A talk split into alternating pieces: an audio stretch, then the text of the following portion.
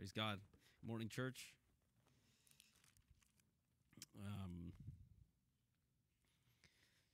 before we before we get started here, there's only so much that we can cover in 30, 40 minutes this morning.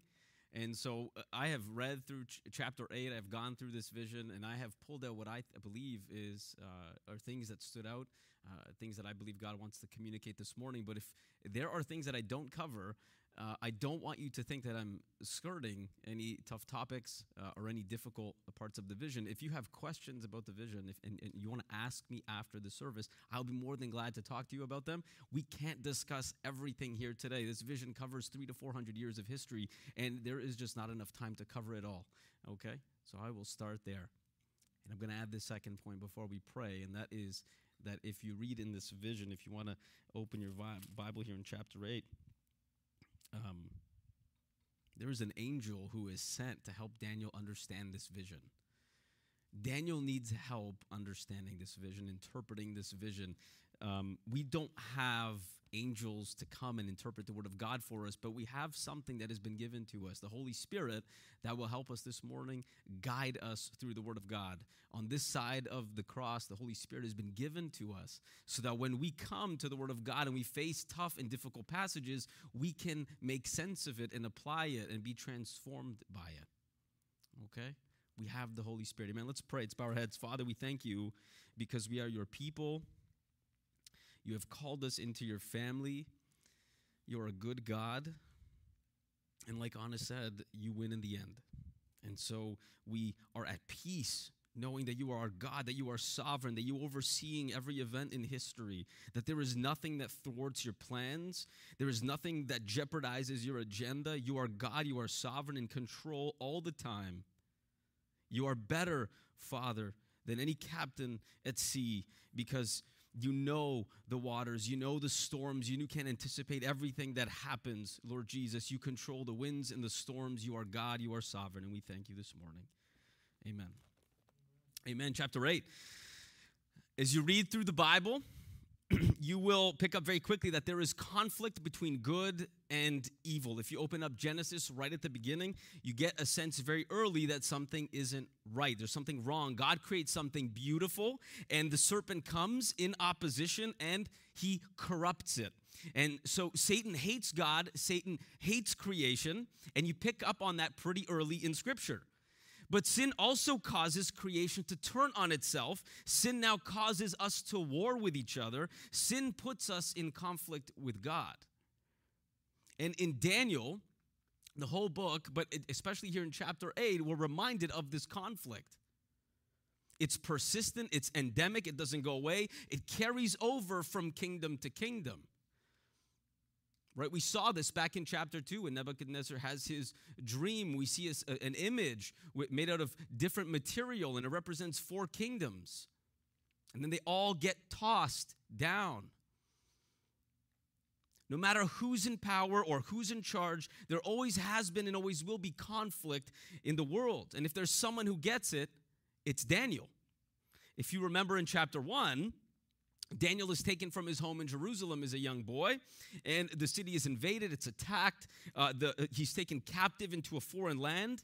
The, the, the walls of Jerusalem, uh, the, the, the city is, is uh, besieged, and his friends are taken to a, to a foreign land. Uh, his friends are put in a furnace. He's put in, in a den of lions, and he sees his boss, eventually, the Babylonian Empire, gets overthrown and replaced by another boss, the Persian Empire. So Daniel experiences some pretty severe circumstances, some pretty severe situations. He gets conflict, he's seen it, he's lived it. And now in chapter 8, God's going to give him a vision again of kingdoms rising and falling. And but what's disturbing about this vision is that it warns of a particular evil that's coming in the future that's directed at God's people. The vision of chapter 8 listen carefully, is going to be an encouragement to the Hebrew people. They're going to need this to get through this period of evil. They're going to need this chapter. They're going to need this chapter 8 because shortly after Daniel, there's going to be no more prophets. There's going to be no one to deliver God's word. It'll be a period of silence. And God will stop communicating through prophets. So, uh, the way He has through most of Israel's history. There's going to be no Moses. There's going to be no Samuel, no Isaiah, no Jeremiah. And after 400 years, or and for 400 years until Jesus comes, all God's people have is what's already been written. So, this text is important for the Hebrew people as they're going through persecution. When Persia invades Babylon, God's people are meant to remember that God knew it would happen. He prophesied this. When Greece takes over Persia, God's people are meant to remember that it was prophesied. God knew that this would happen. And when the little horn rises up, this evil character who will persecute God's people, they are to remember that God knew that it would happen, that God warned them of this so that they don't feel abandoned by God. God writes, God gives chapter 8, he gives this vision so that the Israel people, the Hebrew people, don't feel abandoned by God. God wants them to know, I anticipated this, and I wrote this so you know that I am still your God and I still care for you.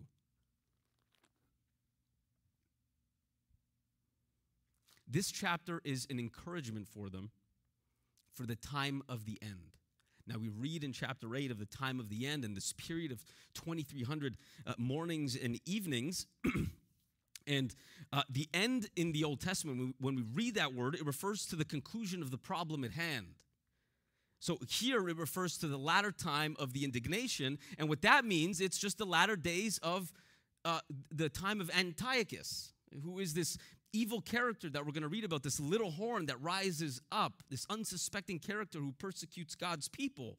And so, the time of the end here in chapter 8, the time of indignation, the latter days, when you read that, it's, it's this period of Antiochus's reign that is uh, that the Israel people will be persecuted, persecuted throughout.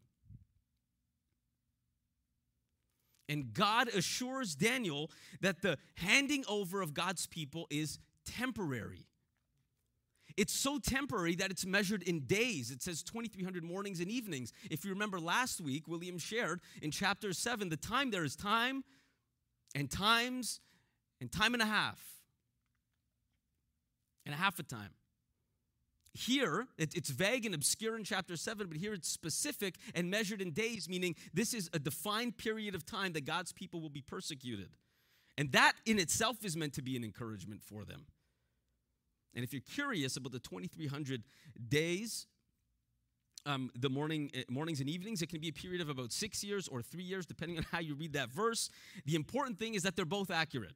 Okay, they both depict very significant periods of Antiochus's reign. Uh, so six years would represent about the, the, total time that Antiochus was allowed to blaspheme and uh, that he was persecuting the church, and three years is, is it is also correct because it represents the time that Antiochus set up Zeus in the, the, the, Hebrew temple until the time that the temple was then again rededicated. So let's not, I don't want to get too lost in the 2300 mornings and evenings. Depending on how you read it, it could mean six years or three years about that time, but they're both accurate. They're both correct. And if you focus too much on trying to interpret those 2300 days, you miss the point chapter 8 is not about times and dates. The goal of the vision is to prepare God's people to bear patiently the tribulation, the tribulation that they'll face. That's the point of chapter 8, and we can't lose sight of that. And Daniel is told to seal up this vision because it refers to a distant time. Now, it's got to be sealed, not because it's going to be kept secret, not because um, uh, uh, God doesn't want people to know about it. It's got to be sealed up it, because it's got to be kept safe so that it's available when people need it in about 300 years.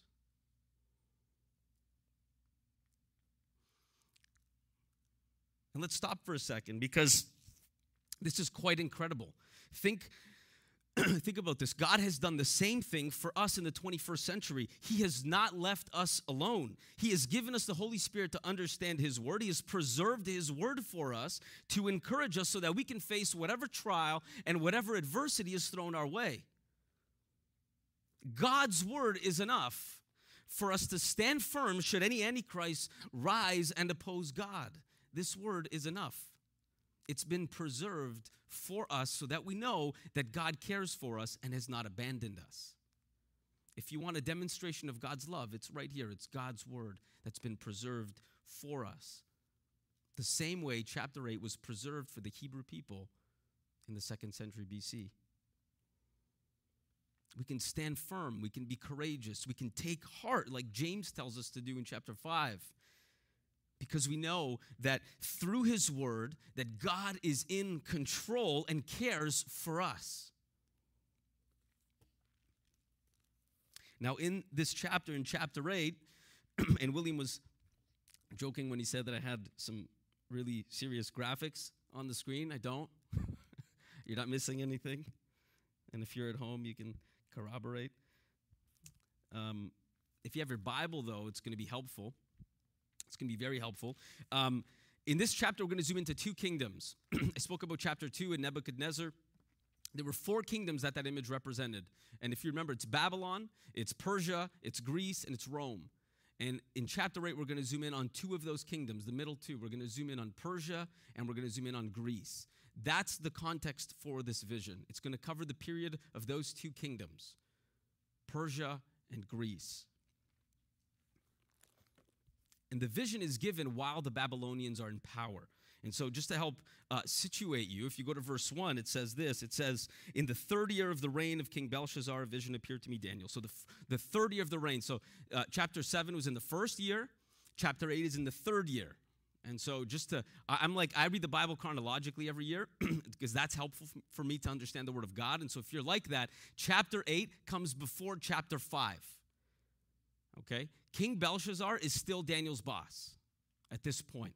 So Daniel has a vision about his boss being overthrown, okay? Or this vision is takes place after his boss is overthrown, okay? The vision starts with Daniel and Susa again here in chapter uh, in chapter two. It starts with Daniel and Susa. He's not actually in Susa. He, the vision takes him there, and Susa is important because Susa is the administrative capital of the kingdom that's going to come after Babylon. Susa is the Washington, D.C., or the Ottawa of Persia. And so it's relevant to the vision. Daniel is taken to the capital of the kingdom that's going to come next in this vision. He's taken to the capital of his next employer. That's Susa. And when he's there, verse 3, I raised my eyes and I saw, and behold, a ram standing on the bank of the canal. The ram represents the kingdom, the joint kingdom of Media and Persia. It's a joint kingdom. That's why the ram has two horns. One is bigger than the other. And what ends up happening is Persia ends up absorbing Media. It's the more powerful of the two. And so it ends up absorbing um, Media. And that's why when we, you know, when we speak of that kingdom, we usually just shorten it to the kingdom of Persia. We don't always say Media and Persia. It's because Persia takes over. And we see this ram charging in different directions, doing as he pleases. History tells us, just like the text predicts, that Persia spreads in the west to Babylon in Syria and into Asia Minor, which is uh, uh, modern day Turkey. It spreads into the north, into the area around Armenia, and it spreads into the south, into Africa. We know that Persia conquers that territory. It's a powerful kingdom, and the Word of God says that it does what it wants. Now, remember, Daniel is seeing this. We're reading text, but Daniel is seeing this. And so you have to try and visualize this because it's a violent image. You don't just get it from reading the text, you really have to picture it. It's violent. We're meant to see the force of this kingdom. It charges and does whatever it wants. It makes the next part of the vision more shocking because Daniel sees a male goat and it comes, it charges so fast at the ram that his feet don't touch the ground. And the same ram that we saw charging a second ago has no power now to fight or defend itself against this goat. It gets trampled on, it gets mangled, and there's no one to help. There's no one to rescue the ram. It is a violent image. No kingdom is safe God reminds his people in chapter 8, as you read this, of the fragility of human empires and human kingdoms. This is a theme in Daniel. We've repeated this and we've, we've sang about this now for several weeks. Kingdoms are strong for a season and they collapse. Superpowers are not superpowers forever. The goat does to the ram what the ram did to so many others. Kingdoms rise and fall. Now we move on to verse 5 here. Again, if you have your Bibles, please follow along. Make sure that I'm saying the right stuff. the goat that attacks the ram has one horn, kind of looks like a unicorn. This great horn represents Alexander the Great, one of the greatest military minds in history. And if I had my slides up, I have the, the, the, the, the vision. Oh, it's up. Good. You have the vision on one side, you've got the interpretation on the other. Um, and so um, you can see, I'm not making this up, uh, it refers to the king of Greece. and Alexander conquered most of the known world at his time uh, during his time. He he conquered from Greece all the way to India and he did it quickly. He did it fast. He conquers so much in so little time. That's why the text says that the goat comes and his feet don't even touch the ground. Alexander is fast. He conquers fast his army works fast they exploit the enemy by working fast and so he conquers so much in so little time. And for all his might and all the reverence that he gets from, from modern day historians and from us looking back, um, he is relegated to a footnote in this chapter. We don't spend a lot of time on Alexander, he's not the central character here. The vision is going to move on pretty quickly from Alexander the Great. That reminds us that this book, this vision, chapter 8, is not primarily a historical work, it's a theological work. God is going to emphasize what he wants to emphasize in the text, not who we think is important, but who God thinks is important. Theologically, the most important historical event here is not Alexander, it's the little horn. And so that's where the bulk of the chapter is going to focus on. Move on quickly from Alexander. The horn falls, it's, re- it's replaced by four. it's replaced by four other horns. Alexander dies young. He dies, I think, at 32. And when he dies, he doesn't have an heir to leave his great kingdom to. And so his four generals take over. So the kingdom is divided up in four. And I, and I don't remember the name of the four. I think it's Cassander, Lysimachus, Seleucid, and Ptolemy. I think those are the four generals that take over. Those are the four. Those are the four little horns that we read about here. None of them is as mighty as Alexander. Verse 22 tells us that. And then from the four, from one of them, from the Seleucid Empire, comes this little horn. And his name is Antiochus the Fourth and he's appropriately called little here because nobody suspected that he would take over the kingdom. He was pretty insignificant. He was held hostage for a little while. Um, there was nothing special about him. He wasn't first in line for the throne. Again, nobody really thought that he would be ruler. But he was sneaky, he was clever. When Anna was reading, you guys heard. He was cunning, he was clever. depending on your version of the Bible, some of your versions will say that he understood riddles.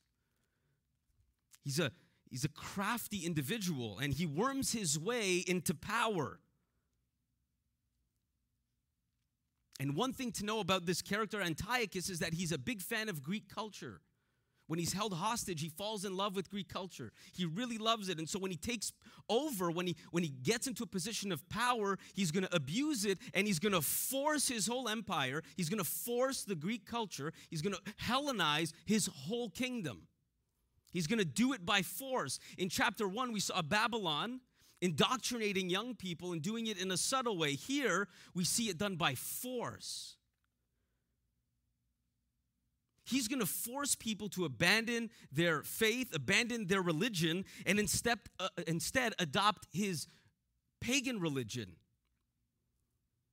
They can do that or they can die. Those are the choices that Antiochus sets before his kingdom and his citizens. And many Jews are going to resist that. Antiochus is not going to put up with it. And so he's going to attack Jerusalem. He's going to tear down its walls. He's going to set it on fire and he's going to plunder it. He's going to massacre the Jews. And anyone that's left alive, he's going to order them to stop the circumcision. He's going to order them to stop keeping the Sabbath. He's going to order them to stop keeping the Passover and Pentecost and every single Jewish festival. They're not allowed to celebrate anymore. He orders that every copy of the Hebrew scripture be burned. Verse 12, if you read it, it says that he throws truth down to the ground. Quite literally, he does that. He burns every copy of God's word that he can. If you were found with the Torah, if you were found with a child that was circumcised, you and your family were put to death. And one account says that they would hang the baby if he was circumcised. Antiochus was ruthless. He is going to ban temple worship. He's going to stop God's people from sacrificing at the temple, just like we read in verse 11. He's going to desecrate the temple. He's going to dedicate it to Zeus. He's going to put Zeus's statue in it. He's going to enter the Holy of Holies and he's going to sacrifice an unclean animal. He's going to sacrifice a pig on the altar. This is an abomination to Jews. This is the transgression. This is the abomination that makes them desolate. So when you read that, that's what it means. It's an abomination to put an unclean animal on the altar, to worship to another God in God's temple. This is the transgression that causes desolation. This is what Jesus refers to when he speaks about it in the Gospels. There is an attempt by Antiochus to eradicate every part of Israel's worship and life. Evil is directed at this glorious land, evil is directed at God's people here. And we get a sense from verse from verse 10 that by attacking God's land, the temple, the people, he's making war with God himself and the heavenly beings. In fact, that the text says that Antiochus believes himself so great that he sets himself up as prince of princes of princes. He calls himself God. He considers himself God.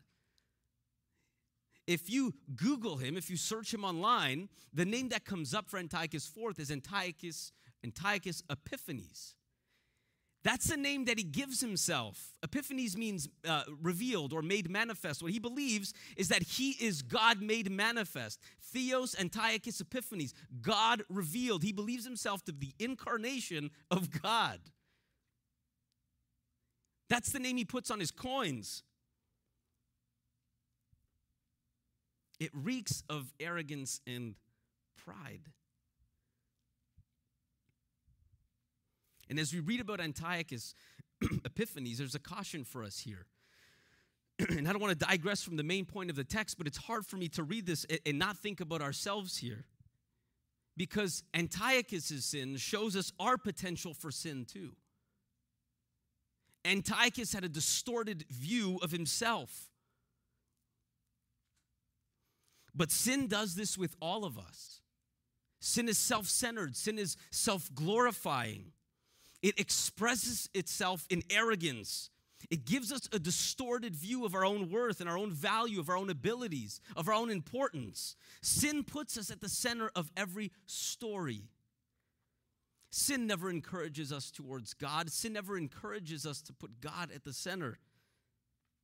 We may not be the, the murderous people that Antiochus was, but have you ever been so angry that you wanted to damage or destroy somebody?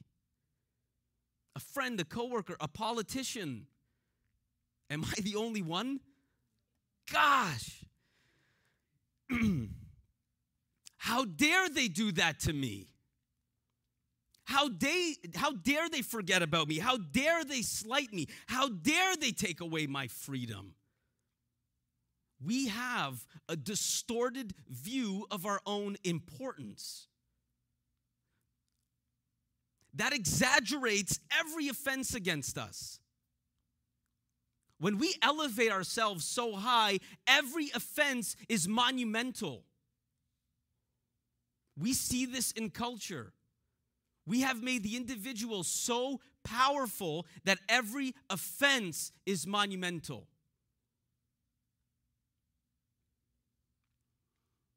When someone offends us, we feel as though they're offending God Himself. It leads us to unrighteous anger. And anger is not murder. That's not what I'm saying, but there is a connection that Jesus makes in Matthew 5. In the same section that he connects lust with adultery, he connects anger with murder. So we need to sober up and see the potential of our sin and combat it with a godly perspective of ourselves. And there is no better way to do that than to look at the cross. Because when you look at Jesus, when we are flying high with a tendency towards self uh, self aggrandizement, towards thinking of ourselves so great, we look to Jesus, who was God, who was made flesh, who was made weak, who, who was made incarnate, who endured human torture and death. We see in Jesus ultimate humility. What we did to Jesus was infinitely bad. That was the greatest offense we could have committed. And yet Jesus forgives us and dies for us to reconcile us. And when we are low and we indulge in self centeredness in a different way, when we indulge in self pity, which is another way to be self consumed and self absorbed when we put ourselves at the center of the story in a different way, now not to be great, but to indulge in self pity, we look again to the cross. And we are filled with hope to see our Lord Jesus in excruciating pain because of his great love for us. And we are reminded of our true identity and our hope. God's people should never be too high or too low. We should have the right perspective of ourselves that is regulated by Scripture.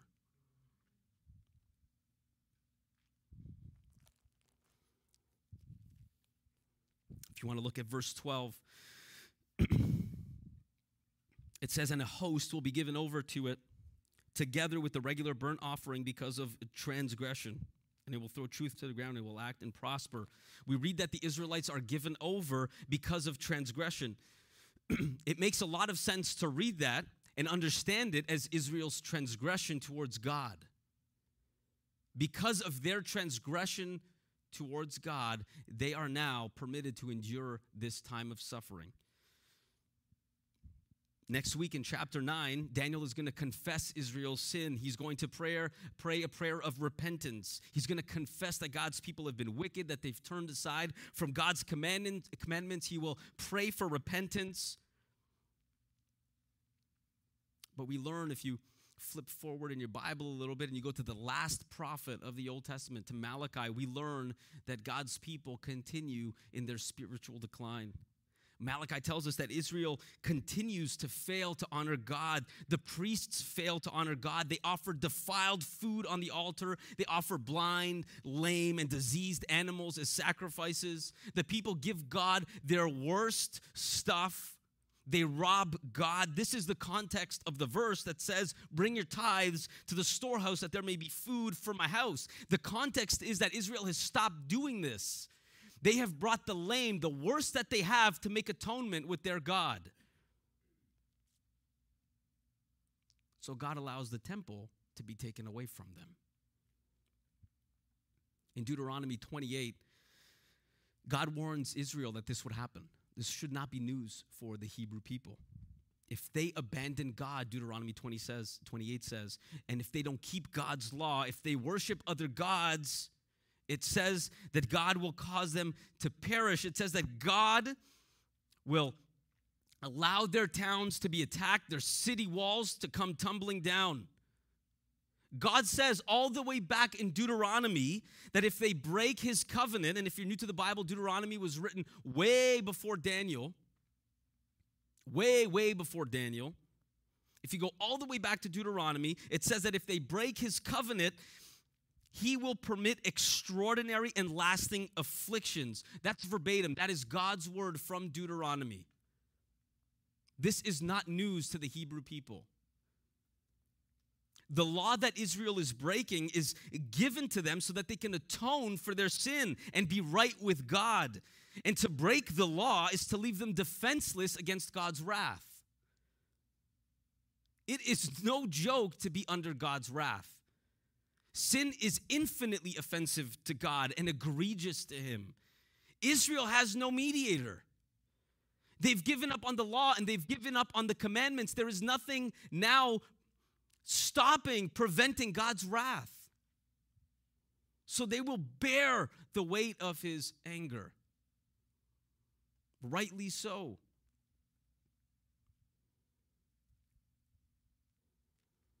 And this applies to all of creation. Without reconciliation, creation remains at odds with God.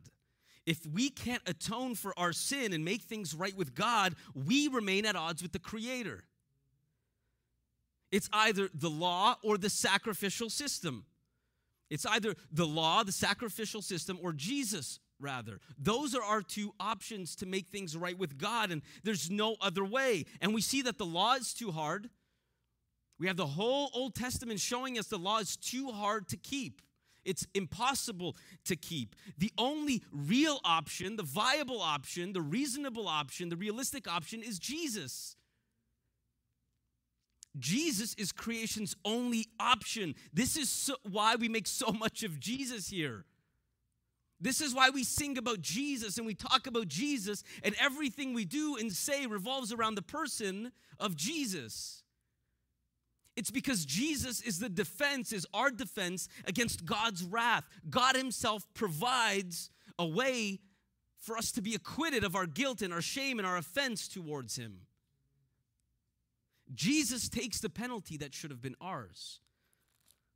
All the sin of creation is laid on Jesus so that all who believe in him can be saved. Without Jesus, like I said, we continue to be at odds with God. We continuously remain in breach of our covenant. And we deserve the same handing over that the Hebrews experienced under Antiochus. That's why we call what we do on Sundays and what the message that we share with the world good news. Because a way has been made out of this. There's a way out of condemnation, a way out of God's wrath. Jesus offered himself as a sacrifice. Jesus becomes the temple that we need that was torn down and built again in three days. Jesus is the temple that we go to now to meet with God. He is our defense our safety, our covering, our shelter. It is Jesus. For anyone and everyone who believes it to be true.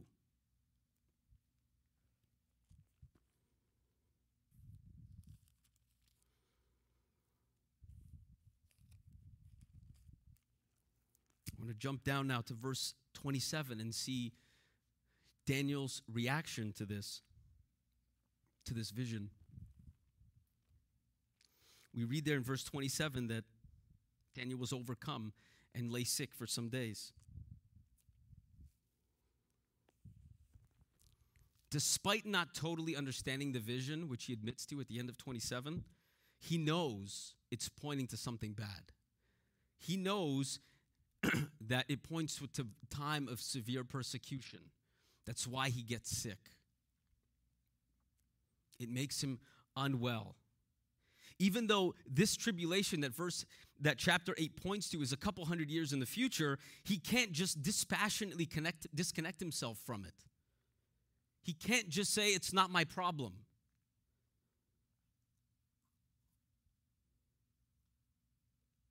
Just because he's not going to face it personally doesn't mean he doesn't care. He cares deeply and it makes him unwell. The vision makes him unwell. What's going to happen to the Jewish people makes him unwell. Even though they've turned against God, he is still concerned for them. And like Daniel, our hearts should break when we read about God's judgment because we know that anyone who doesn't have Jesus as their defense has to answer to the judge who is righteous and will rightly condemn unrighteousness. It's easy for us to say, it's not my problem. It's easy for us, Christians in the 21st century to shrink back into our Christian communities, into our churches, and isolate ourselves from people. And to forget that there is a world of people who will appear in court one day before the ultimate judge without a defender, without a defense.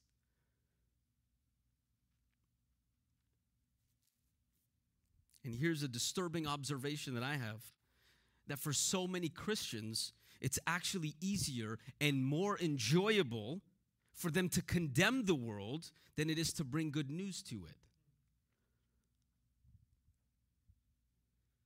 I'm going to repeat that.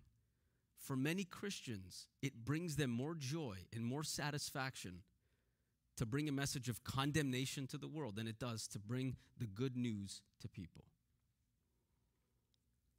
It is very easy to follow culture, to follow the news, to see the outcome of disobedience in people's lives, the consequences of sin unfold, and to look from a distance gleefully when bad things happen and say, they deserved it. We are not meant to condemn the world. The law of God does that. We're called to bring good news to it. That's our job. We are meant to be sent with this message. In order to do that, we need a heart like Daniel's that aches for the lost. It's our job to tell the world that it's no longer under condemnation. If it appeals to Christ as their Savior, as their defense, as their righteousness. It is our job to tell the world that nothing but the blood of Jesus can save them. We are to be invested in God's kingdom, and being invested in God's kingdom means that we care deeply about the lost.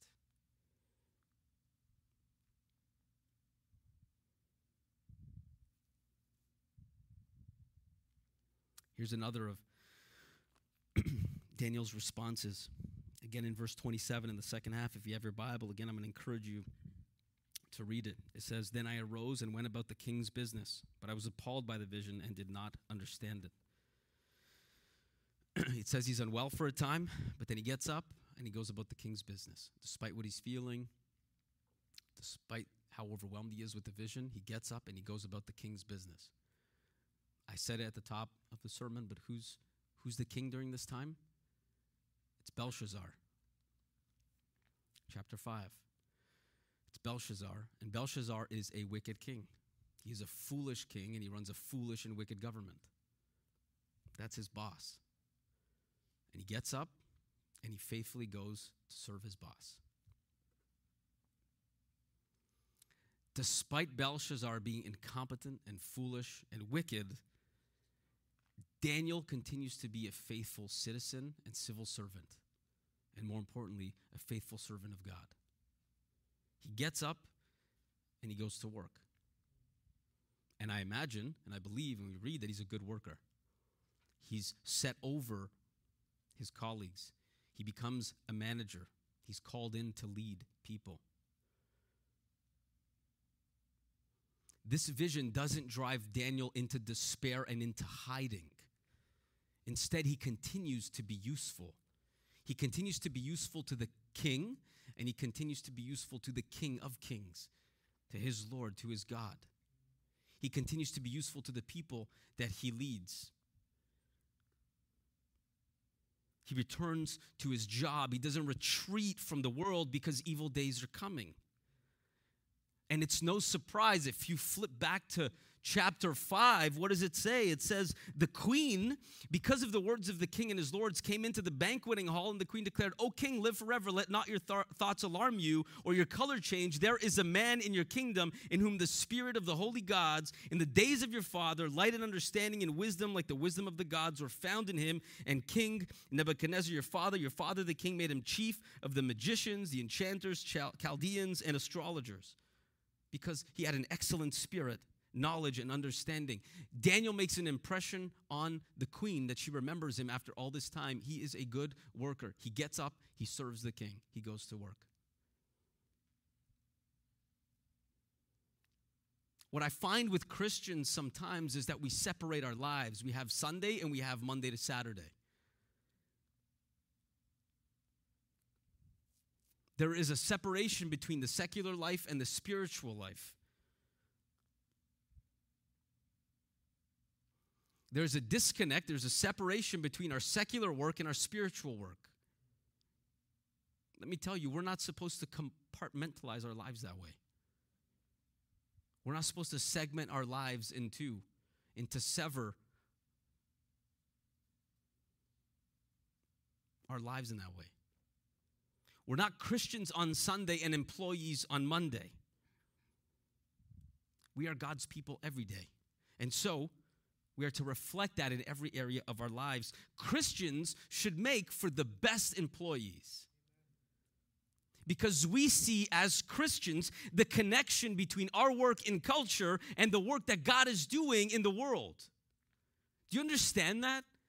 Your work on Monday is connected to what God is doing in the world. It is relevant and valuable. When we do well in our jobs, when we are faithful at our jobs, God is glorified. I remember going with my dad to work. And if you heard me talk about my, I, think I shared my dad's testimony once here. Uh, my dad got saved. He was, he really needed Jesus, as we all do. But he was, I remember my dad with two blocks of cement at our apartment building. I think it was on the tenth floor, and he was able to break the window to commit suicide. My mom had to hide all the knives in the house. Like it was, it was pretty sketch time in our family. My dad came to Jesus, and when he did, his life turned around like nothing I've ever saw before. My dad drove a dump truck, and I would go to work with my dad. And after he got saved, he was on fire for Jesus. This was definitely his first love. His work life changed to the point where he got made fun of. He was the only truck driver who washed his truck and detailed it every single day. And he did it for the glory of God. And when he did it, it provided the opportunity when they made fun of him to tell people about the good news of Jesus Christ, believe it or not. And I was there, I saw it, I remember it. I remember driving with my in my dad's dump truck, going and him washing the car every single day. It's annoying because you just want to go home.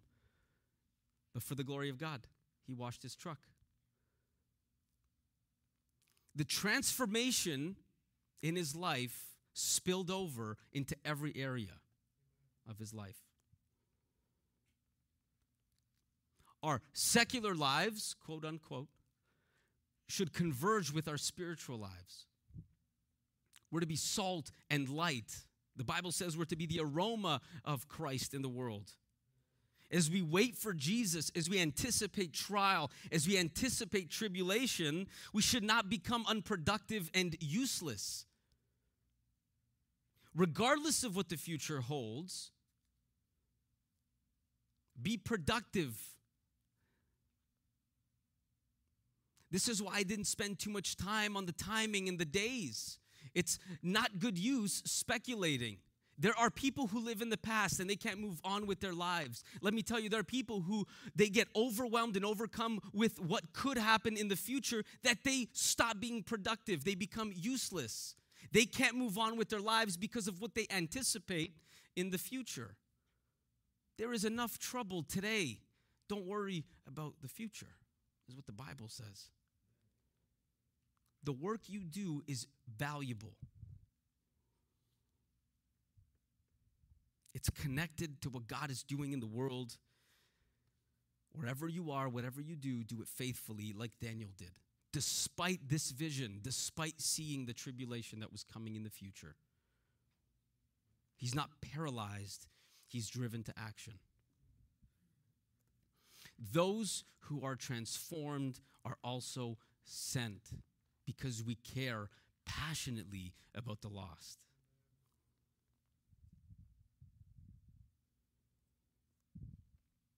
stand up and pray.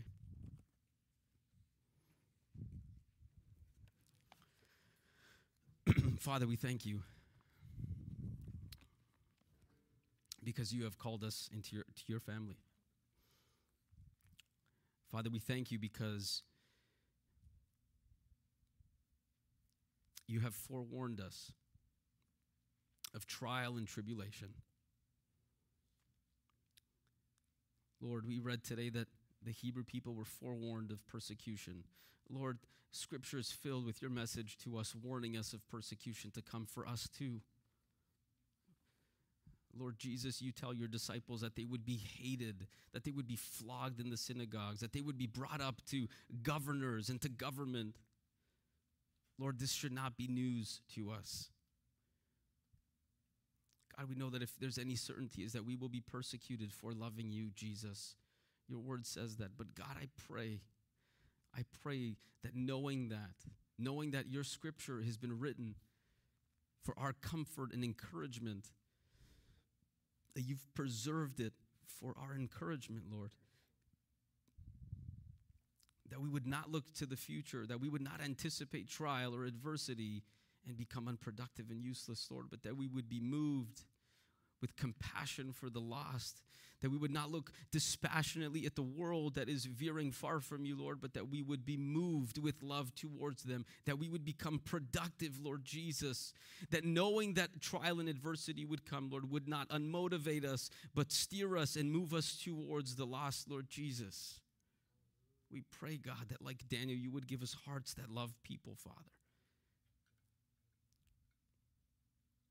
We pray, God, that we would allow your word to seep into every area of our lives, to our family life, to our work life, Lord Jesus. We pray, God, that you would not just be our Lord on Sunday.